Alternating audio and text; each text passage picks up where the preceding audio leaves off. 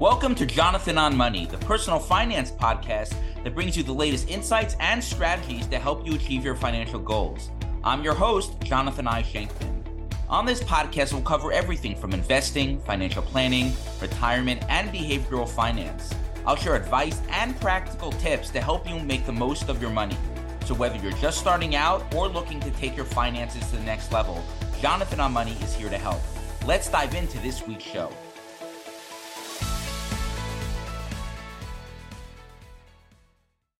Welcome to this week's episode of Jonathan on Money, where we explore various timely topics in personal finance and its intersection with Jewish life. Every week, I cover a range of topics in this area, including investing, behavioral finance, estate planning, financial planning, taxes, insurance, and more. Each show is packed with practical and actionable information. This is episode number 39, and we have a pretty amazing show today. My talking points this week will discuss a topic that comes up often in the Orthodox Jewish community, which is should I pay for a young couple Shana Rishona in Israel? Some newly married couples have the custom of spending their first year of marriage living in Israel and learning Torah together while their parents foot the bill. I'll discuss this idea and other and offer some practical thoughts on the subject. We also discuss a very profound thought on about investing in life from musician John Mayer. And as always, I'll spend the last half of the episode answering, answering listener questions. With that, let's jump into this week's talking points. So I received the following question recently, which stated, My son is getting married in a couple of months. He and his fiance would like to spend their Shana Rishona or first year of marriage living in Israel to learn Torah and grow together. He asked me to finance this year abroad. I'm all for learning Torah and growing, but I have other bills and expenses. I was hoping he'd be off my payroll once he got married. I'm reluctant to pay, but if I do, what's the best way to finance it? So, the concept of spending a year in Israel to learn Torah and grow spiritually is one with which many readers are familiar. It is typically referred to as Shana Aleph and takes place as a gap year between high school and college. Many universities offer college credit for this year, allowing some parents to consider it worthwhile, even if they suspect that their 18 year old child will be hanging out on Ben Yehuda Street instead of in the beis medrash. On the other hand, the minhag or custom of spending Shana Rishona in Israel may be less familiar to some people. May also be more difficult to convince one's parents to finance this lifestyle choice at a point when children should, in theory, be able to support themselves financially. Unfortunately, unlike saving and paying for college education, there are no tax advantage accounts, government loans, or tuition assistance programs to fund this endeavor. Creative financing options may need to be considered. And here's some ideas to discuss with your son and future daughter in law to help with this decision. First, ask the in laws. While you seem less enthusiastic about your son's plans, your in laws may be ecstatic about the idea. They may be more willing more than willing to pick up the tab. Before things get complicated, find out if your son asked his in laws their thoughts and gauge their willingness to pay. Next, maybe split the cost. If the in laws don't want to foot the full bill, they may be willing to split it with you. Even better would be a three way split with the newlyweds contributing a share. What started out as a major financial burden can be some can be much more manageable when finding another party or two with whom to split the cost. Another option is for the young couple to work while there. If your son feels strongly that this is an important life decision, then splitting his time learning and working can make his dream attainable. Realistic options include teaching at a yeshiva or getting paid to be in kollel. In the age of Zoom and the heavy reliance on technology by companies all over the world, it's also feasible for your son to earn an income working remotely for a U.S. company in almost any field he chooses. There are plenty of opportunities out there. It's just about going after them. You could suggest that he wait to go until he can afford to pay for it himself. This may sound harsh, but it's one of the cornerstones of personal finance that should be learned sooner rather than later. The concept of delayed gratification is often the difference between folks who are on solid financial footing and those who are not. Spending years working, saving, investing to be able to achieve one's more expensive life goals is traditionally how prudent investors live their life. This is how people afford to travel the world, buy a vacation home, or take their family to a Pesach program in Arizona. Spending a year in Israel learning is one of those goals that may take time to, to save towards, and there is nothing wrong with that.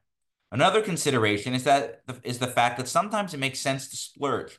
There's some opportunities that have the potential to be life changing. In those situations, the money is not paramount. Some may argue that going to Harvard is worth the price tag, even if it means taking out a second mortgage or student loans. After all, being a Harvard alumnus puts you in a rarefied company and may be, incre- and may be credibly beneficial to one's career. Maybe not so much today, but possibly. The same is true for someone who got an internship to work at a great company, even if it was unpaid. The experience itself may be a game changer despite not, not receiving an income. If you and your son decide that spending a year learning in Israel can change the trajectory of his life in a positive way, then paying his expenses for another year is a small price to pay in the scheme of things. Perhaps your son is a gifted Talmudic scholar, and studying at a particular yeshiva or with a particular rabbi in Israel can help further his ability to excel in his field. Perhaps the lifestyle and family your son and daughter in law hope to build will be stronger for having this foundation. Those are decisions that go beyond dollars and cents and is something that you and your family should decide together. And I'd like to end by saying, may Hashem guide you in making the right decision. Okay, those are the talking points this week. And as a reminder, you could be notified of all my recent articles, webinars, and all the other work I put out by subscribing to my free monthly newsletter at parkbridgewealth.com forward slash newsletter. We're currently at 7,500 subscribers and growing, so feel free to sign up and invite friends as well. Now for this week's quote, which is from musician John Mayer. At a show on his solo tour, Mayer confessed to the audience, I wait for most things to be over. I wait for this to be over to do the next thing and the next thing and the next thing and the next thing.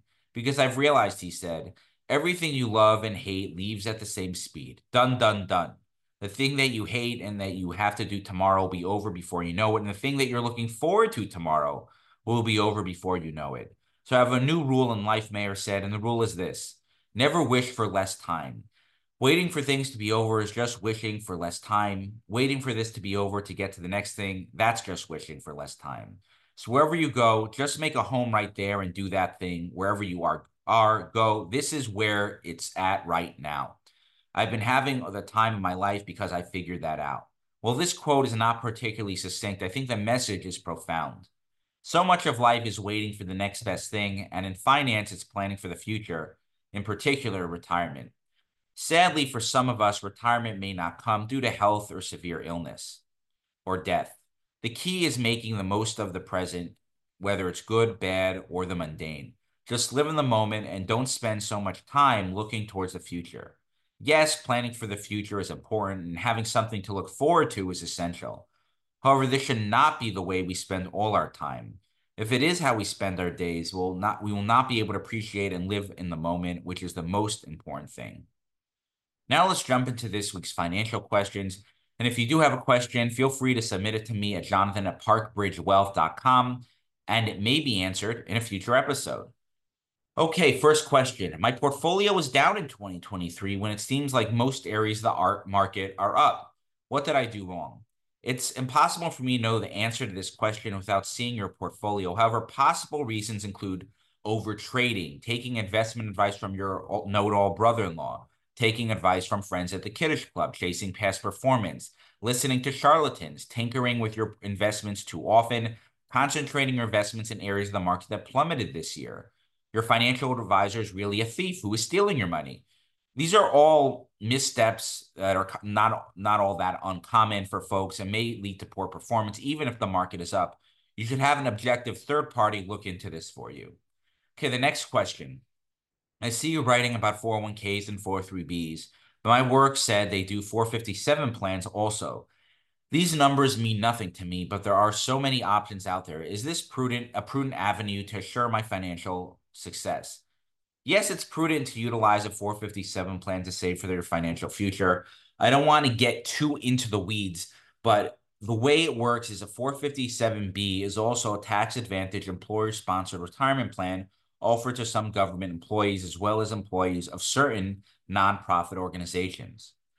457B plans are split into two different categories, which are governmental and non-governmental, depending on where you whether you work for the government or not although there are sim- they're similar to 401ks and 403bs, 4, 457bs have unique features that could offer more flexibility. For example, 457s may have more flexible withdrawal rules and bonus contribution options. When you open a 457b, typically you set aside pre tax dollars in the account, reducing your income. Money in the account can be invested and potentially grow until you make withdrawals, at which point you'll pay taxes on what you take out. Depending on your employer plan, there, there may be a Roth option where you contribute post tax dollars and then don't have to pay taxes when you take that money out. Like with 401ks, your contributions are held in a trust and can't be claimed by your employer's creditors. Money saved in a, a, governmental 457B can be rolled over into other retirement accounts, such as IRAs and 401ks. A non governmental 457B plan is backed by the offering company, like a college or other nonprofit. In a non governmental 457B, you tell your employer the percentage of your income you like to contribute, but the employer owns the account, not you. If that employer runs into trouble with creditors, your funds could be at risk. Also, because the account is your employer's and not yours, you can't roll over the funds from a non-governmental 457B plan, B plan into another retirement account, and you may not have control over how the funds may be invested. And you can't have a loan backed by the funds in your non-governmental 457B like you can with a governmental plan. Another distinction is that you may have lower contribution limits than the general max. And I hope that information dump helps somewhat. Next question. I'm shopping around for a new advisor and I like references from the advisor's clients. One guy said he doesn't disclose his clients, while the other person gave me his top client to call. I'm inclined to go with the guy with references. Thoughts? I would be very wary of working with an advisor that gives you the names of his clients to call. One of the top priorities with working with any advisor should be their seriousness on client confidentiality. I'm assuming he does. He, he asked his clients if they are okay with speaking with someone as a reference, but even asking them to do this seems inappropriate. Managing a family's personal finances closer to a patient doctor or client attorney relationship versus other type of service providers. The other obvious issue is that this guy can introduce you to his mother-in-law or college roommate who will say good things about him no matter what, which is not particularly helpful. He is obviously not taking a poll of all his client satisfaction level and sending it to you. It's only the ones who he knows will say good things about him. So this exercise of asking for references is actually worthless. There are much better methods of choosing a financial advisor, and asking for references is not one of them. Do you think having a diverse board of directors is essential for explosive stock market performance? Maybe yes, maybe no, but let's take a, a step back how are we defining diversity? Diversity of appearance or diversity of opinions? I'm not an expert on these matters unless it relates to the diversification of one's portfolio.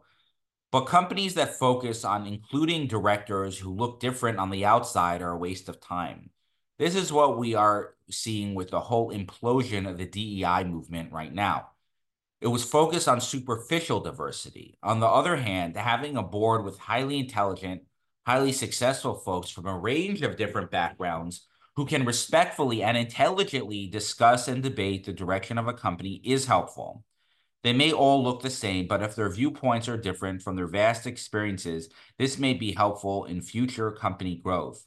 The challenge is how can the common shareholder evaluate the quality of the board without speaking individually to each member and evaluating their qualities they bring to the table. Given that challenge, I would use other strategies to pick winning investments and not rely on board diversity as a criteria. and the question is if I can retire in five years at 73. I have about 100K in investment accounts, 30K in cash, 15K of credit card debt, 600K mortgage on a house that's worth around 700K. I owe 30K on my two cars and I make 250K a year. So let me rephrase your question. I am a broke and um, I am a broke senior citizen can I stop working anytime soon? And the answer is no, unless you have someone willing to support you. You have no money. The path to retirement for you is to cut your expenses drastically and save and invest a lot of your income, like 50%. The good news is that you have a healthy income, so it's possible to one day retire, but drastic decisions need to be made. Remember, you don't get a pass on math. You must build up your assets and get rid of your debts. There is no way around that. What's your biggest financial regret of 2023? So I'm not a big regret guy. I try to make the best decisions I can with the information I have at the time as I go through life. If I mess up a decision, then I clap my chest, yell khatati, and try to do better next time. I try to keep moving forward and not dwell too much on the past. All that being said, the one air, one financial area I think I can do better on is investing more in myself and my business. Right now, I don't spend a lot of money on marketing. It's a tiny percentage of my expenses. Thankfully, it's not necessary. However, the money I could spend on certain strategic marketing endeavors will undoubtedly have the highest return on investment since it may meaningfully increase my revenue. It's super important to invest for the future through one's retirement and taxable accounts. However, it's equally important to invest in your, yourself and your professional growth and development. I need to do more of the latter. What are your personal finance resolutions for 2024? This is sort of related to the previous questions. However, I answer with another financial item that I can do better at in the coming year, which is taking bigger advantage of tax benefits of being an independent business owner. This is different from being entrepreneurial within a larger organization. Since I have a home office, I can write off many expenses related to housing, cars, etc. I can pay myself rent and write off meals and other items that are business expenses. I make distributions to myself, so my income is not all coming out as salary, which is less favorable from a tax perspective. In fairness, my wife is the one who is more on top of this than me, so I do need to elevate my own game to ensure that I am maximizing the US tax code to best serve my needs. Remember, it's important to pay your, your taxes, but you don't need to leave the government a tip. Take advantage of every tax benefit available to you and your business.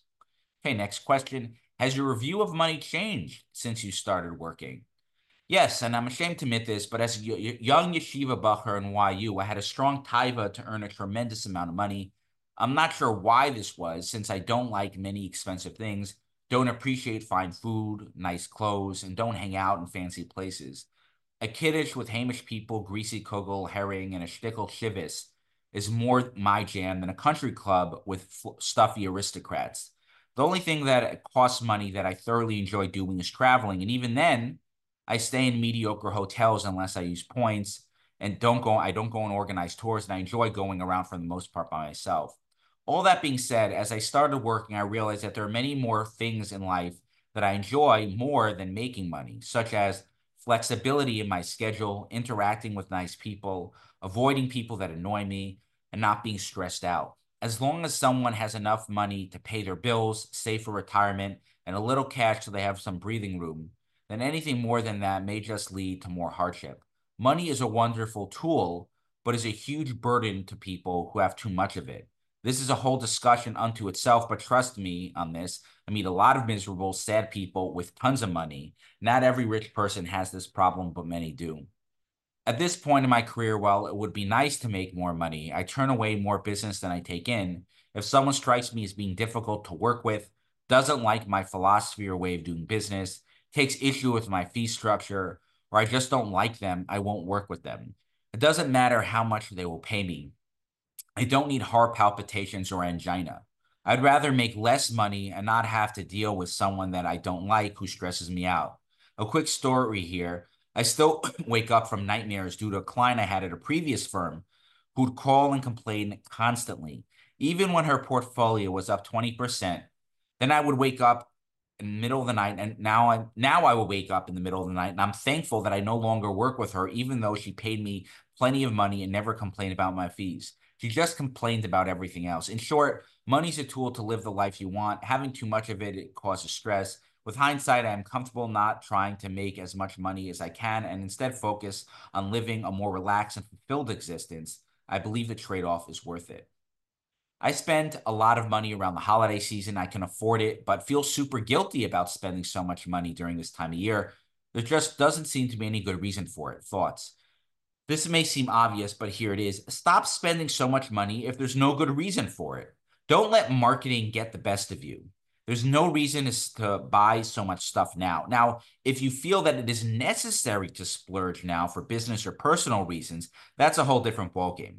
In such a scenario, since you can't afford this splurge, this surge in expenses, I would recommend matching all your financial outlays during the holiday season with an equal dollar contribution to your investment account. This way, psychologically, you're spending and investing the same amount. Practically, will allow you to more quickly build your nest egg around the holiday season instead of just draining your funds. Okay, next question. What's the biggest financial risk in 2024? So nobody actually knows the, the answer to this question. The talking heads from major Wall Street banks get paid big money to pretend that they know the future. But I don't like pretending. The answer to your question, which does not attract viewers, clicks, listeners, or new clients, is this. The biggest risk is the one that you totally that you totally don't expect. Think about a COVID-19 as an example. The world shut down. No one could have, have predicted this. Geopolitical risks, a major Ponzi scheme, a Fortune 500 company cooking the books, and countless other examples. This happens all the time. Something will happen in 2024 that no one saw coming. The key is not obsessing over what this major risk could be. Rather, it's focusing on properly structuring, structuring your portfolio to ensure that this unforeseen risk doesn't devastate you financially. And obviously, if you need help with that, feel free to reach out. Okay, that's it for financial questions this week. Feel free to reach to email me with any questions you have, and I might answer them in a future episode. You can reach me at jonathan at parkbridgewealth.com. With that, it's a wrap for this week's show. Any comments or questions, feel free to reach out directly to me via email. I love hearing from my listeners. And finally, the secret to financial success is no secret at all. It's a spend less than you make, invest the difference prudently, and ignore all the noise. See you next time on Jonathan on Money. Thank you for joining me on today's episode. I hope you were able to take away a nugget or two to apply to your own life. Make sure to subscribe to this podcast so you can be alerted whenever new episodes drop. If you'd like to submit a question that may be answered in a future show, please email me at jonathan at parkbridgewealth.com. Be sure to check out all Jonathan on Money content, including all of my articles, webinars, and videos by following me at Jonathan on Money on Twitter, Instagram, and YouTube. Finally, if you like what you heard today, please rate the show on Apple, Spotify, or wherever you get your podcasts. This helps ensure that other personal finance enthusiasts can find the show as well. Thank you and catch you on the next episode of Jonathan on Money.